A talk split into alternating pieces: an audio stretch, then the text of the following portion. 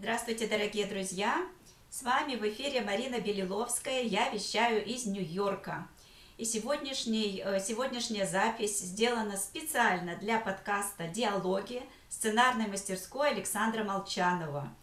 И с нами сегодня удивительной красоты женщина Анна Заря из Москвы. И Аня э, режиссер, актриса, автор и ведущая трансформационных тренингов. И также у Ани за плечами 10 э, лет обучения и проживания игровой системы Вадима Дымчок. Аня, добро пожаловать! Здравствуйте, здравствуйте! И мы сегодня будем разговаривать о базовых архетипах Евы и Лилит, и вообще зачем важно это понимание. И вообще, угу. может быть, мы сегодня каким-то образом прочувствуем вот эту вот извечную борьбу вот этой вот независимой, первозданной женщины и хранительницы очага, покорной, э, принимающей формы мужа, вот, и как это все вообще совместить, и вообще зачем это понимать. Угу, угу. Правильно я понимаю? Да, да, да, потому что а, Лилит это мой такой авторский э, тренинг, э, персональный мой, который я веду одна, и написала его одна, именно потому что в моей жизни этот архетип, он очень ярко проступал, почти с самого начала, сколько я себя помню, много мне нервов потратил и извел, пока я не поняла вообще, что это такое, пока я сама не стала тренером, пока не начала с этим разбираться, не поняла, про что это, вот, и, конечно же, когда я взломала и хакнула эту систему, я поняла, что срочно надо сделать на основе этого тренинг. И вот он так получился.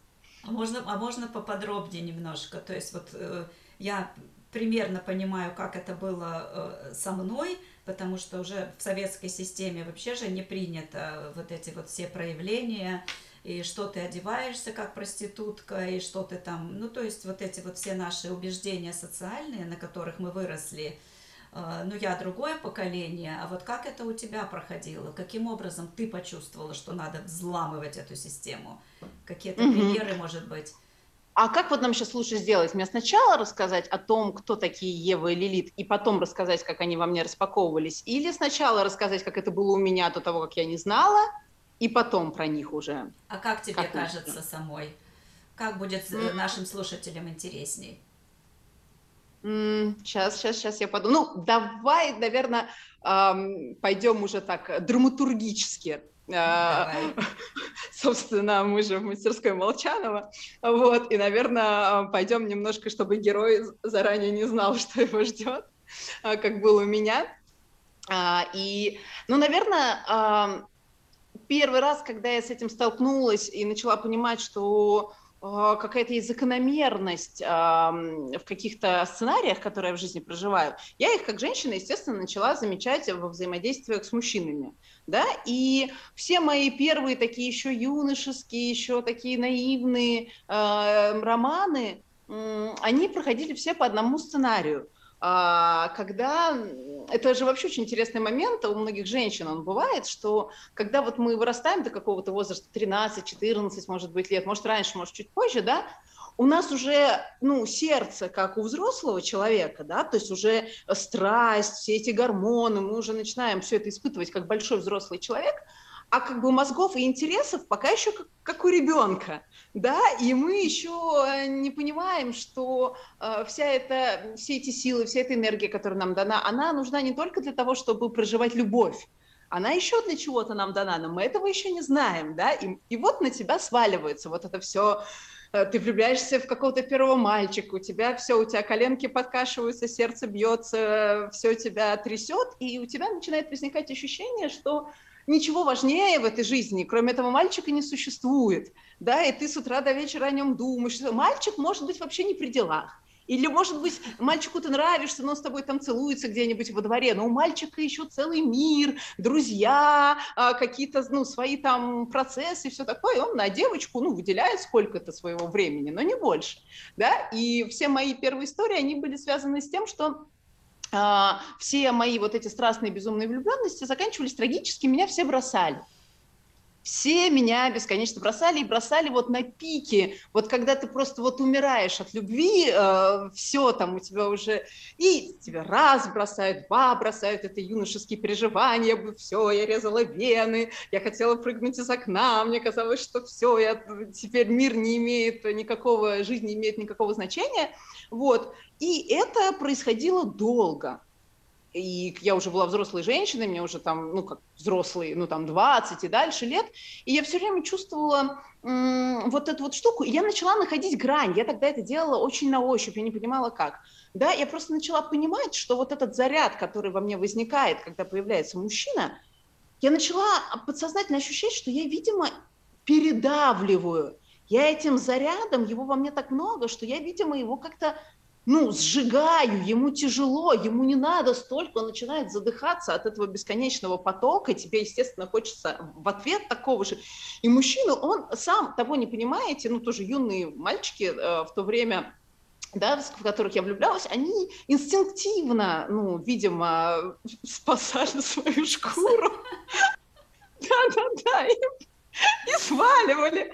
А я каждый раз, знаешь, оставалась у этого разбитого корыта, и ты как женщина думаешь, ну почему? Ну я все готова была кинуть к его ногам, да я то, да я это. И главное, ты же тебя воспитали как хорошую девочку, какой надо быть хозяйкой, какой надо быть женщиной и так далее. И ты мало того, что ты бросаешь к его ногам всю свою страсть, э, все на свете, так ты же еще пытаешься сразу же, э, там, условно, борщи Блинчики создавать. принести в кармане гнездо, да, ты вот стараешься по всем фронтам, ему ничего не надо, он, значит, э, благополучно сваливает. И в какой-то момент я абсолютно интуитивно нашла вот эту какую-то просто ради инстинкта самосохранения нашла вот эту вот грань. Я вдруг начала понимать, что я не знала почему, но э, себя надо дозировать. И сначала я начала это делать искусственно. Я не понимала, зачем, я просто понимала, что единственный способ вообще вот э, сохранять как-то отношения, это иметь э, вот это немножко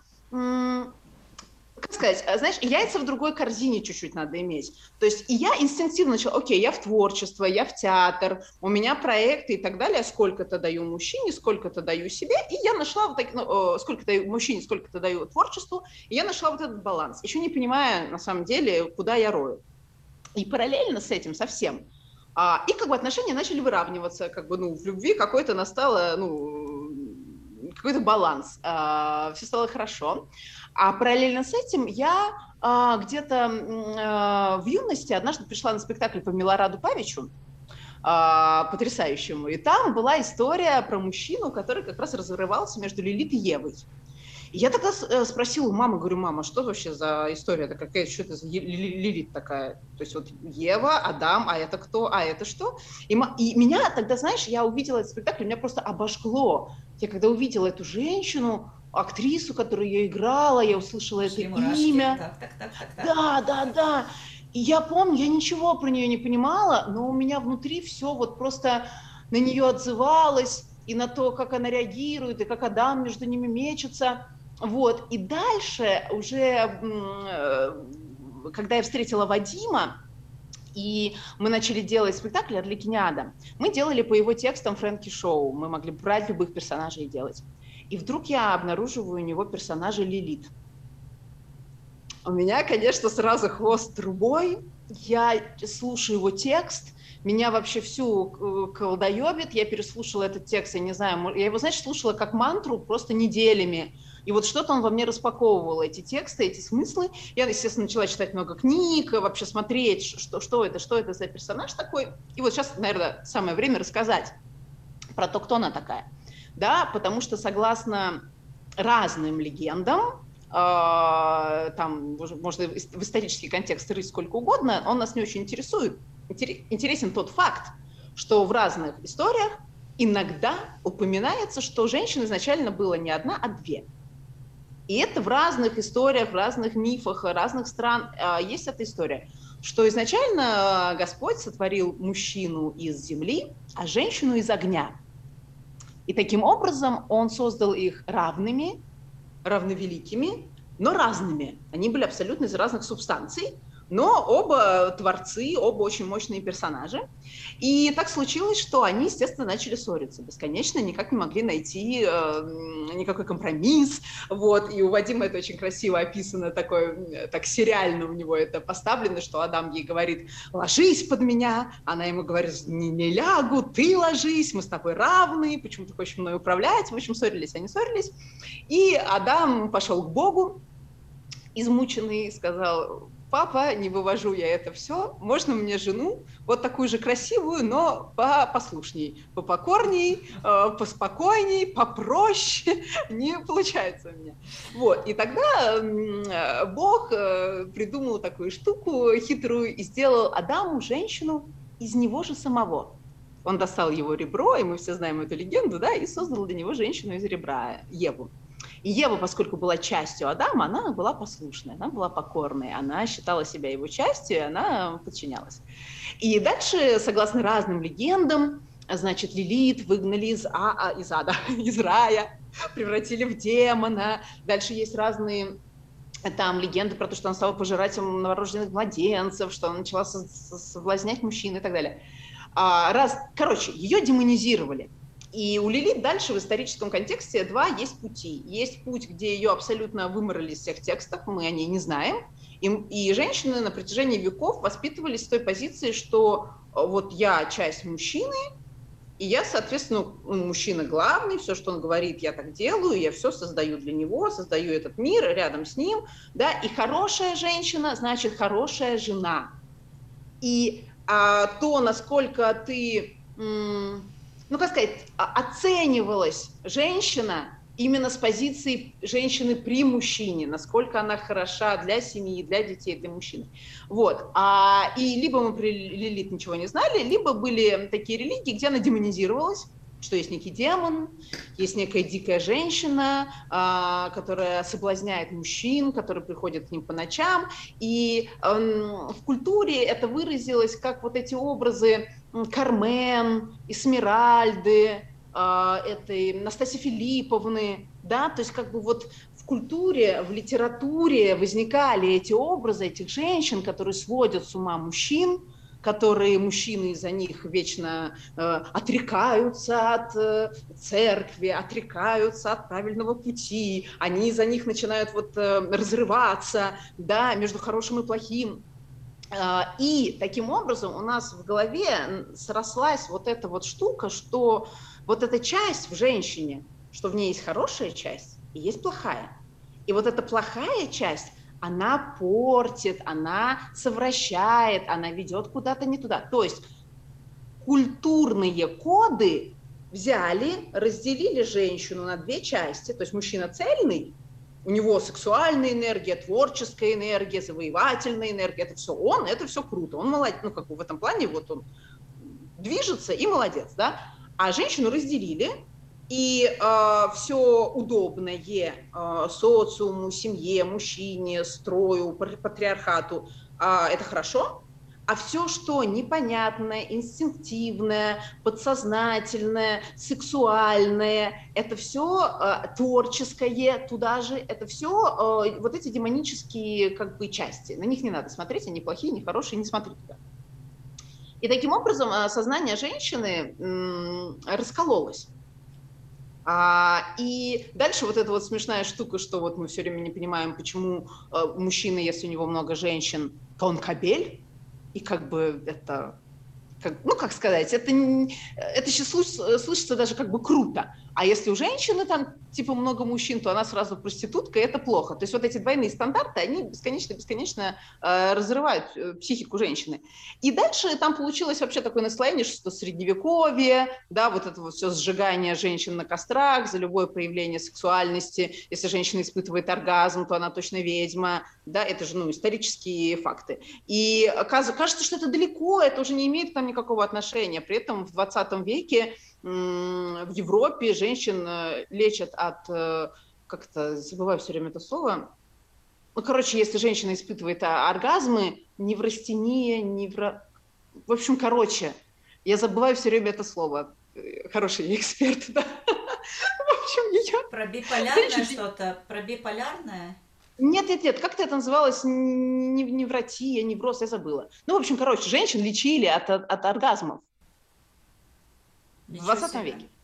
Да, и плюс у нас, э, да, наше советское наследие, э, что в нашей стране секса нету, наши мамы, наши бабушки и так далее. И, в общем, э, мы имеем сейчас то, что в подсознательном, вот, вот в подсознательных кодах, бессознательном, женщина рождается с пониманием того, что сексуальность, проявленность – это опасно, это первое и самое важное, да, и второе, то, что это неприлично, по, это порицаемо обществом и так далее. И она оказывается в очень жесткой дихотомии. Если ее это бесит, и она хочет это превозмочь, да, то получается, что она начинает перебарщивать в ту сторону да, она начинает бунтовать и так далее, да, вот, как бы, если она это не превознемогает, если она в эти рамки начинает вписываться, быть хорошей, быть такой, быть такой, то просто в ней бесконечно этот потенциал, эта дикость, это творческая энергия, она в ней всю жизнь сидит, да, как вот этот э, атомный взрыв, реактор, спрятанный под бетоном, и никогда не знаешь, во что он рванет, да, и в какую болезнь... изнутри. Угу. Да, да. И вот последнее, что тут еще важно сказать, про то, что а, когда я говорю про эту энергию, да, которая скрыта в лилит, а, тут очень важно понимать, что речь не про вот эту, э, из-за того, что Лилит так демонизирована, это воспринимается вот эта вот сексуальная энергия, вот как будто вот если женщина сейчас ее отпустит, она тут вот весь мир пере... Э, как я не знаю, мы можем материться или нет? Иногда запросто это слово бывает самое Да, важное. вот как будто в каждой из нас спит какая-то безумная вот эта вот проститутка, которая бы вот лишь бы дорваться и так далее, да? А речь не об этом, речь про то, что в каждом человеке, в мужчине или в женщине, женщине. Есть огромное количество вот этой творческой, витальной, жизненной энергии, данной нам, э, если мы говорим ну, Богом, Вселенной, мирозданием, чем, чем хотим можем назвать. И эта энергия нам дана и мужчинам, и женщинам в равной степени. И энергия нам это дана для созидания, для творчества, для того, чтобы мы могли сами да, быть творцами, создавать. Мы можем ее направлять на секс, мы можем ее направлять на любовь, мы можем ее направлять на созидание. Да? И, и так получилось, что у мужчин это цельная энергия, они создают, они двигают этот мир и так далее, они распаляются на женщин и так далее. А у женщины она получилась кастрированная, да, и э, ты и сексуальность проявлять не можешь, но ты и творчество ну, до конца проявлять не можешь, потому что суть этой энергии абсолютно она одна. Нету отдельно творческой, отдельно сексуальной, да, это всегда ну, как бы один и тот же поток. И получается, что э, как раз вот эта моя история женская, детская, она и заключалась в том, что э, вот мне дано столько энергии, я встречаю этого мальчика, 13-летнего, потом 16-летнего, потом там 20-летнего, и весь этот поток э, данный на то, чтобы создавать миры, направляю на этого одного человека. И, конечно же, я просто его ну, сжираю, сжигаю. Испепеляешь. Испепеляю, конечно. Потому что тогда мне было еще непонятно и неясно, да, что эта энергия лилитская, это мощная, она дана да, не только для этого. Вот. Это если про лилит говорить. И отдельная тема еще, конечно, это Ева. Рассказать про нее? Конечно. Потому что, насколько я понимаю, мужчины же тоже разрываются. То есть сначала они влюбляются э, вот в эту своенравную женщину, равную себе, потом они от нее устают, э, делают из нее, грубо говоря, Еву, а потом опять говорят, а что ж ты, куда ж твоя Лилит делась, грубо говоря.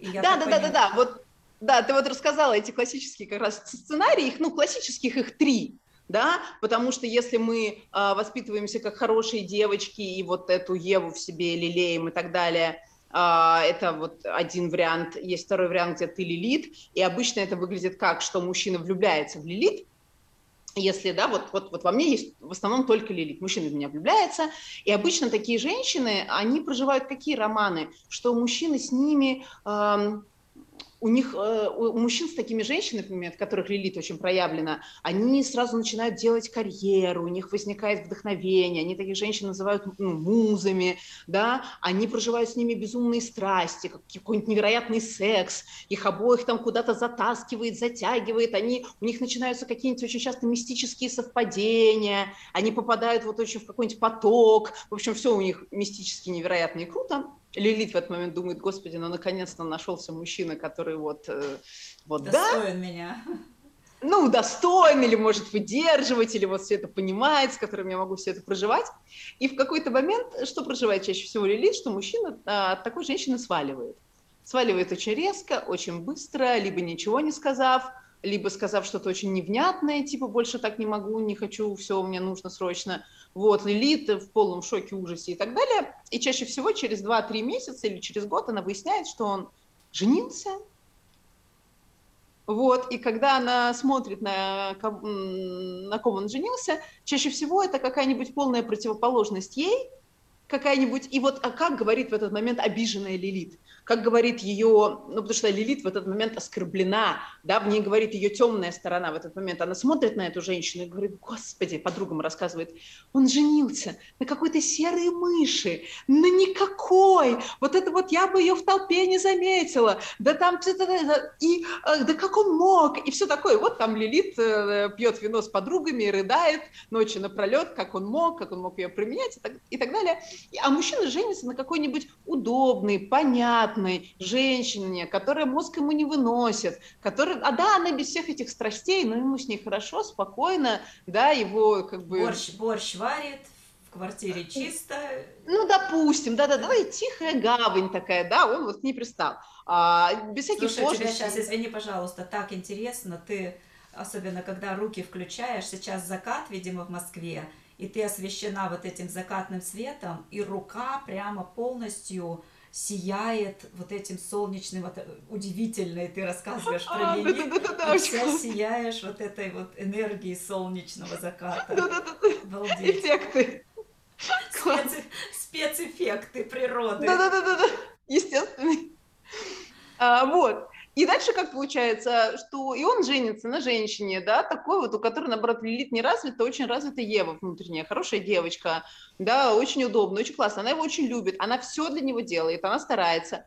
И в какой-то момент мужчине становится скучно, проходит сколько-то лет, она становится для него прочитанной книгой. И очень часто в таких отношениях очень много родственного, душевного. Они могут быть очень близкими друг другу людьми. У них может быть очень сильная вот эта вот связь, э, нежность, уютство там и так далее. Но женщина, Ева, она вдруг начинает замечать, что, может быть, ему с ней хорошо, и он ее любит, но смотрит, и взгляд у него загорается, и тянет его, и воодушевляется он совершенно другими женщинами, не похожими на нее да, и разные бывают истории. Бывают мужчины, которые никогда в жизни себе этого не позволяют, а просто мучаются всю жизнь, да, вот как бы и из чувства долга не изменяют, не уходят, но всю жизнь страдают из-за этого. Есть мужчины, которые бросают и уходят, и остается Ева у этого разбитого корыта, и чаще всего с детьми, и у нее ощущение, что она вообще непонятно, зачем жила эту жизнь, и все это обесценено. Ну, ну очень серьезные, да, страдания.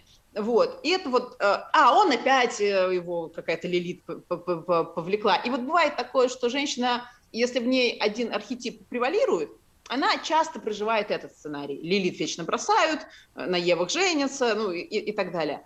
Но бывает такое, что в женщине есть и то, и то, и тогда вот этот сценарий, о котором ты рассказала, что влюбляется он в ту мою часть, которая вся из себя яркая, классная. Мужики обычно в нас влюбляются, когда у нас все классно в творчестве или в бизнесе, или в потоке. Ну вот мы такие все из себя проявлены. Ой, мужчина аж э, завоевывает такую женщину.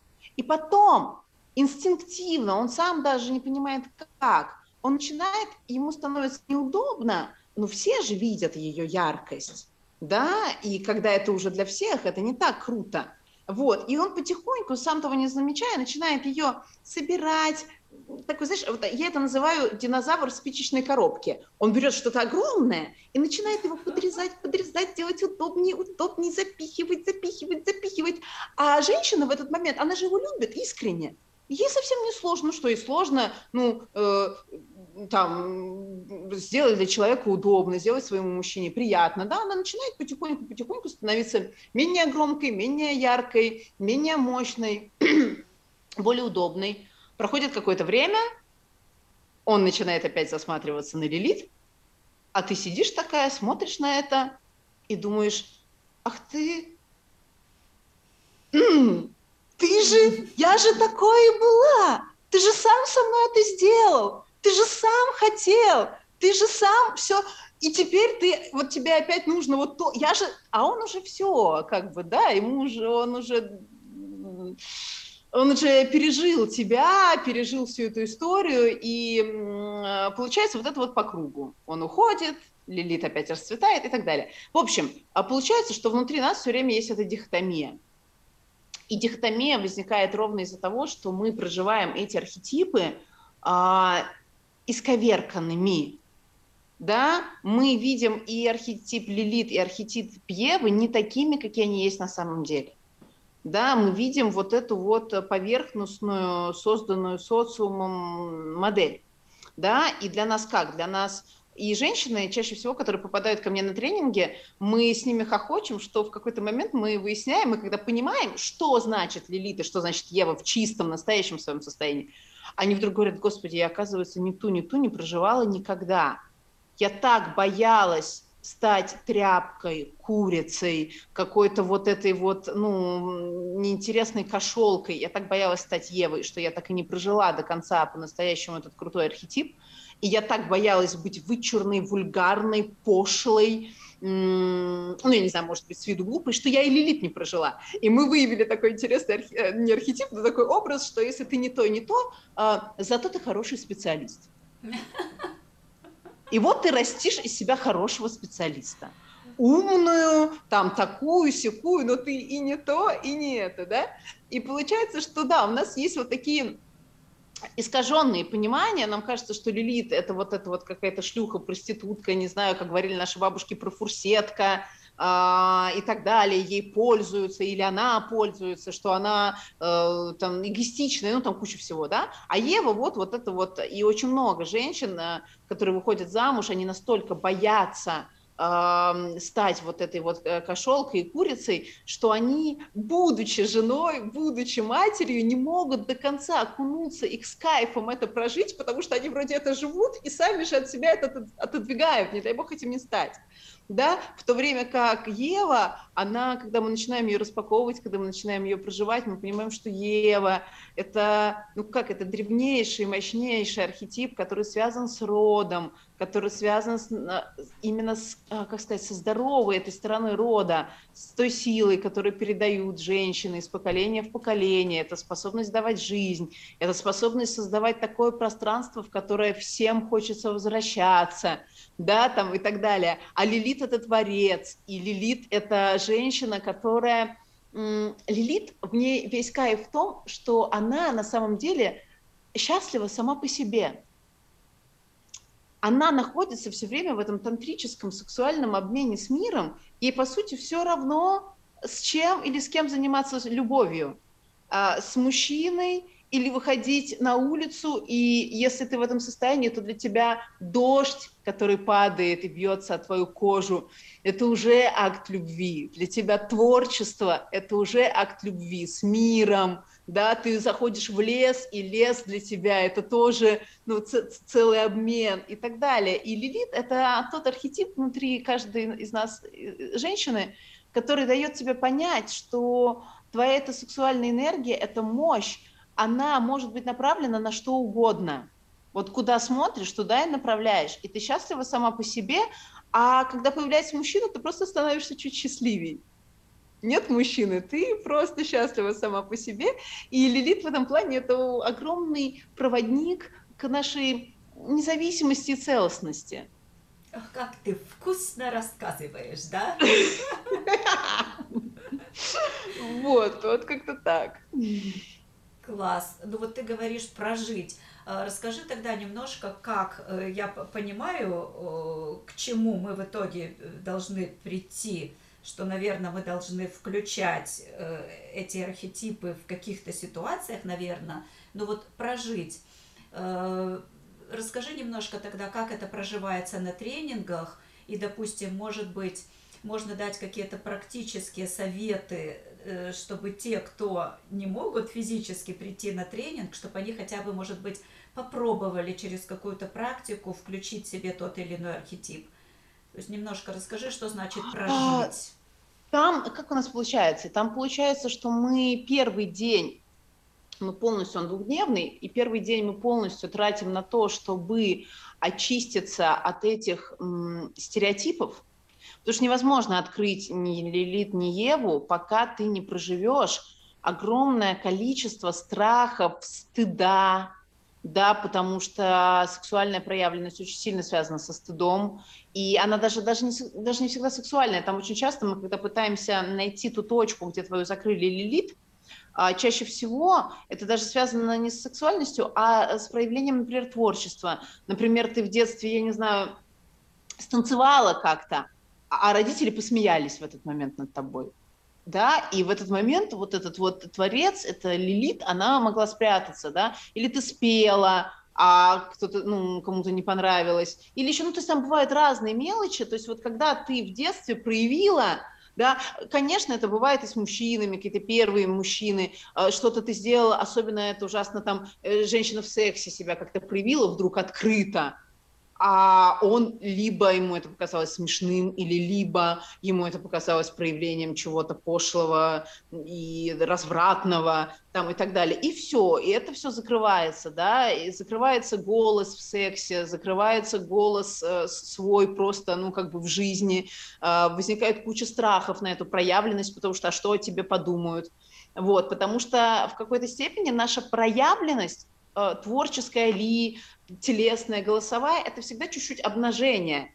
Ты как бы обнажаешься, когда ты проявлен. И вот если ты когда-то испытал вот эту вот травму на свою проявленность, то все, Лилит чаще всего очень спрятана. И точно так же может быть очень спрятана Ева, что тоже в какой-то момент, когда, может быть, ты проявила какую-то заботу, да, вот, э, вот из любви тебе хотелось, да, вот что-то, э, э, ну, как бы создать, позаботиться, и вот тоже, особенно вот э, мужики любят в какой-то момент сказать, что ты мне, ты мне не мать, что ты как, спасибо, мамочка, что-нибудь тебе скажет, вот на какую-нибудь, и, и все, и там о, все это начинает сразу тоже прятаться, топорщиться и так далее. И вот первый день мы себя очищаем от этого всего. Луковицу отшелушиваете.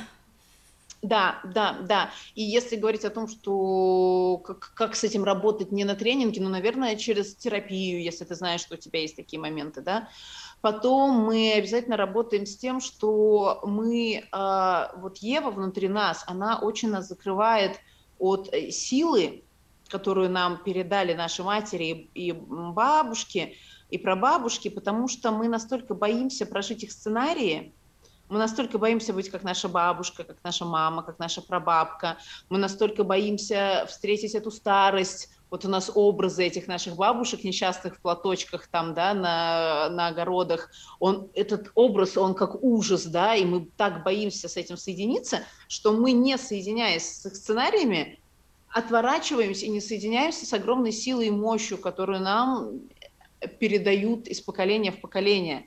А, мы с этим тоже очень работаем, потому что к Еве невозможно подступиться, пока ты не примешь а, всех, кто есть в тебе, всех, из- из-за кого ты пришла, ну, как бы в этот мир, пока ты не поблагодаришь. То есть вы работаете пока... с родом, да, как бы с силой рода? У нас там, да, у нас там есть э, практики, да, с, с, этим, с, с этим соединением связаны, но это, это, собственно, есть подсоединение к Еве.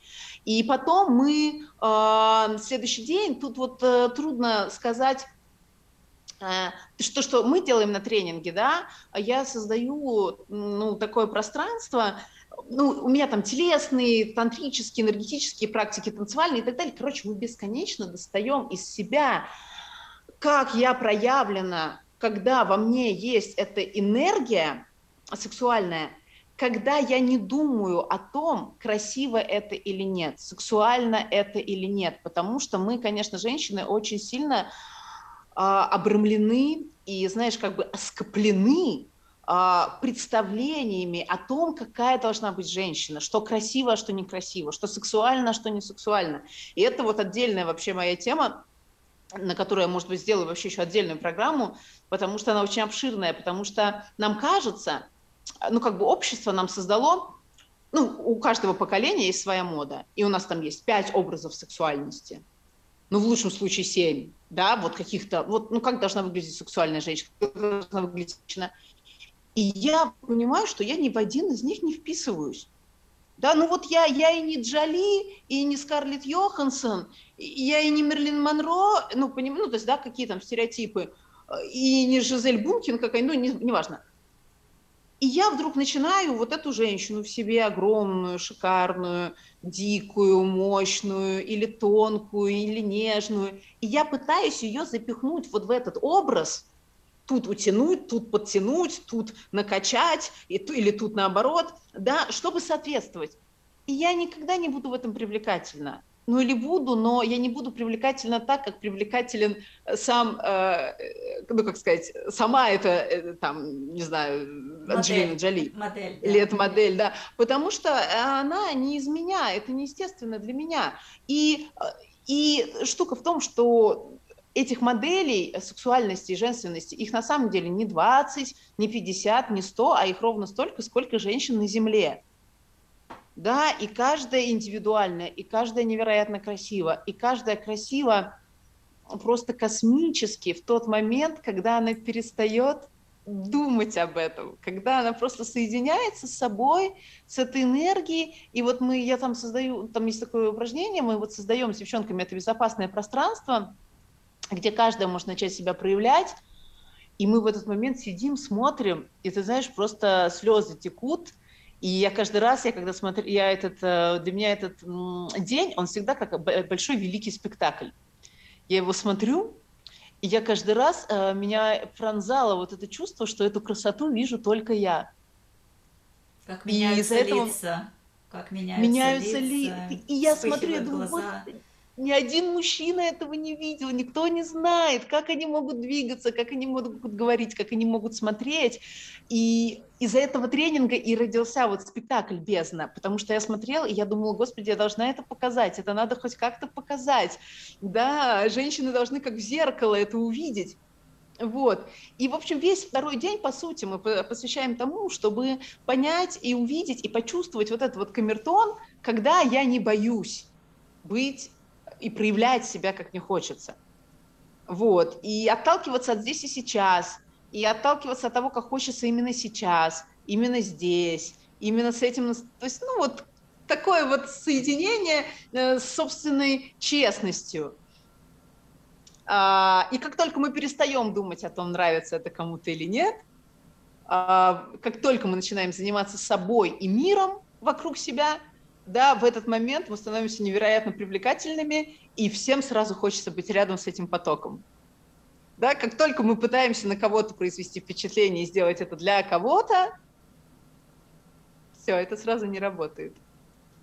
То есть с каким выводом э, выходят с этого тренинга девушки и что они дальше несут в жизнь и какие результаты они э, рапортуют? как бы? Ну, во-первых, а, там еще важный момент. Я не сказала, что, конечно, что мы делаем в финале. В финале мы э, соединяем и Лилит, и Еву вместе, потому что, конечно же, они должны подружиться. Они э, враждовали и были на войне друг с другом веками, и они должны увидеть друг друга, они должны подружиться, а главное, они должны понять, что без одной нет второй. И это очень важно. То есть как бы мы рассматриваем там очень много тот момент, что это не, не для мужчины, мужчина это как бы, ну, это смешно звучит, но как побочный эффект, то, что налаживается с мужчиной, да. А главное, это то, что моя внутренняя Ева должна создавать пространство для моей внутренней Лилит, для моего Творца. Лилит должна помогать Еве. Они все время, а в какой-то момент, они начинают внутри тебя бесконечно танцевать. То одна выходит, то вторая выходит, да, и, казалось бы, ты идешь готовить ужин, и вроде как это Ева, но если подключить но Лилит... Там танцуешь с поварешкой.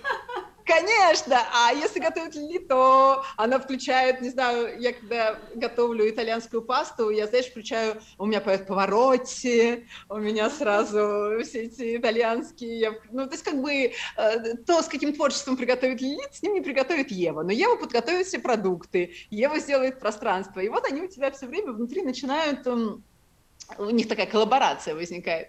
Вот, мы соединяем их, девчонки уходят вот с этим соединенным ощущением, и главное, с ощущением, что и в то, и в другой есть этот ресурс гигантский, они, они попробовали и то, и другое, там получается вот этот камертон, ты начинаешь чувствовать, что как только ты не там и не там, тебе хреново.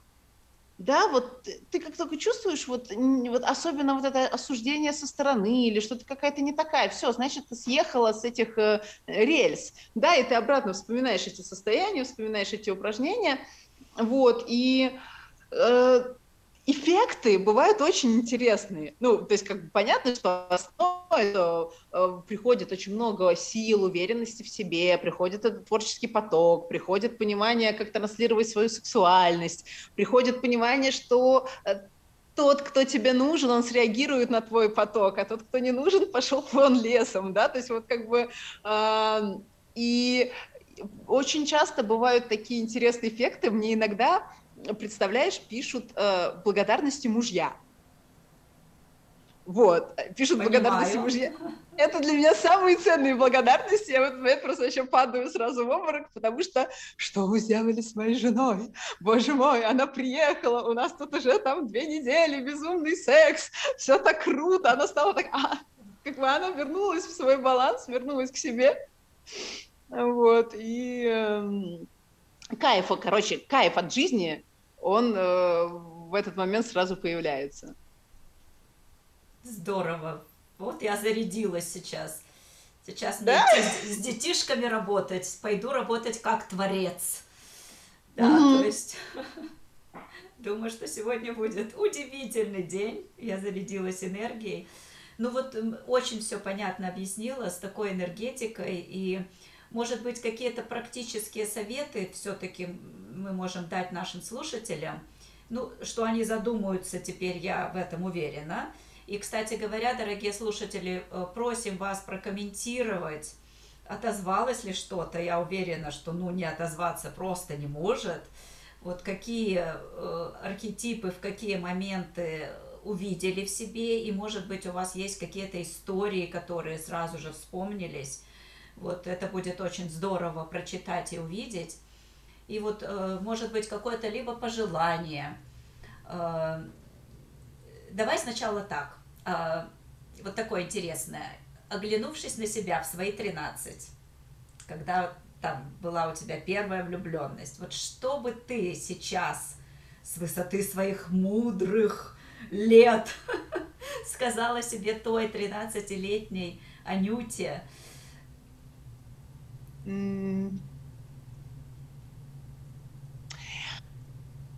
Поскольку я, наверное, не хотела бы лишиться всех тех э, сложностей, которые были на пути, которые привели меня сюда, да, я бы, может быть, не хотела ее как-то от этого огородить, совершенно точно не хотела бы. Я бы хотела только ей сказать, что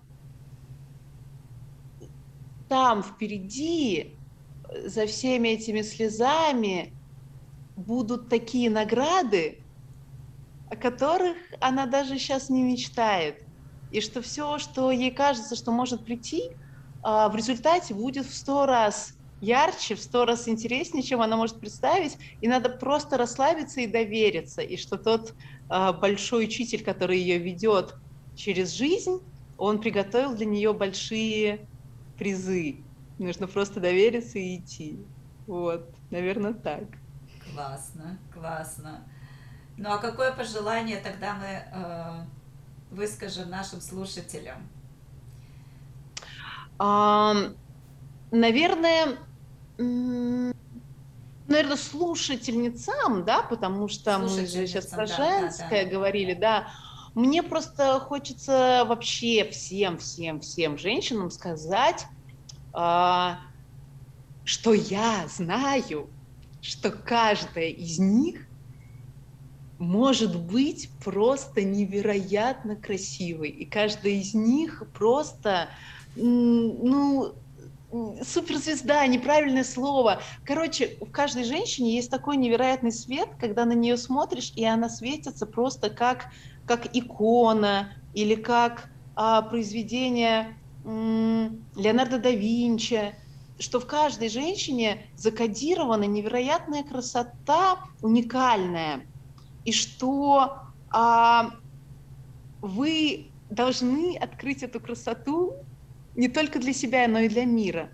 Потому что мир жаждет увидеть эту красоту, мир мечтает увидеть... Э, каждая женщина столько дарит миру, когда она это открывает да, потому что вокруг нее все начинает расцветать, все начинает становиться красивым, все начинает становиться тонким, вот, и поэтому я просто хочу каждой женщине сказать, что если тебе кажется, что в тебе это есть в ком-то другом, а в тебе нет, вот я тебе говорю, что я точно знаю, что в каждой есть такой свет, просто как каждая как звезда может светиться, и я очень надеюсь, что каждая пойдет этим путем, чтобы отыскать этот свет.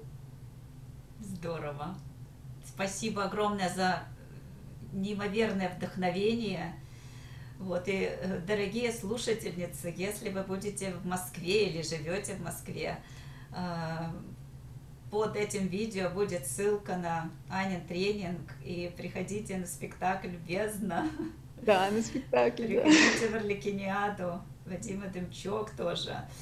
Так что спасибо огромное за эту неимоверную энергию. Э, спасибо, дорогие слушательницы. Э, мы с Аней уверены, что с этого дня... Ой, ой, ты пропала! Я здесь. Все слышу. Да-да-да. Я здесь. Я уверена, что с этого дня ваша жизнь не будет прежней, и вы будете искать в себе эти искры и позволите себе быть уникальной, и позволите миру светиться. И я хотела сказать тебе огромное спасибо за интервью, за вопросы, за поддержку, за такой обмен э, энергетический. И вообще было невероятно приятно. Спасибо тебе большое. Через океан, через океан. Да. Спасибо огромное за твое время. И, дорогие слушательницы, спасибо, что вы были с нами. Всего доброго. Всем пока. С вами была Марина Белиловская и Анна Заря. Нью-Йорк, Москва, Телемост. Да.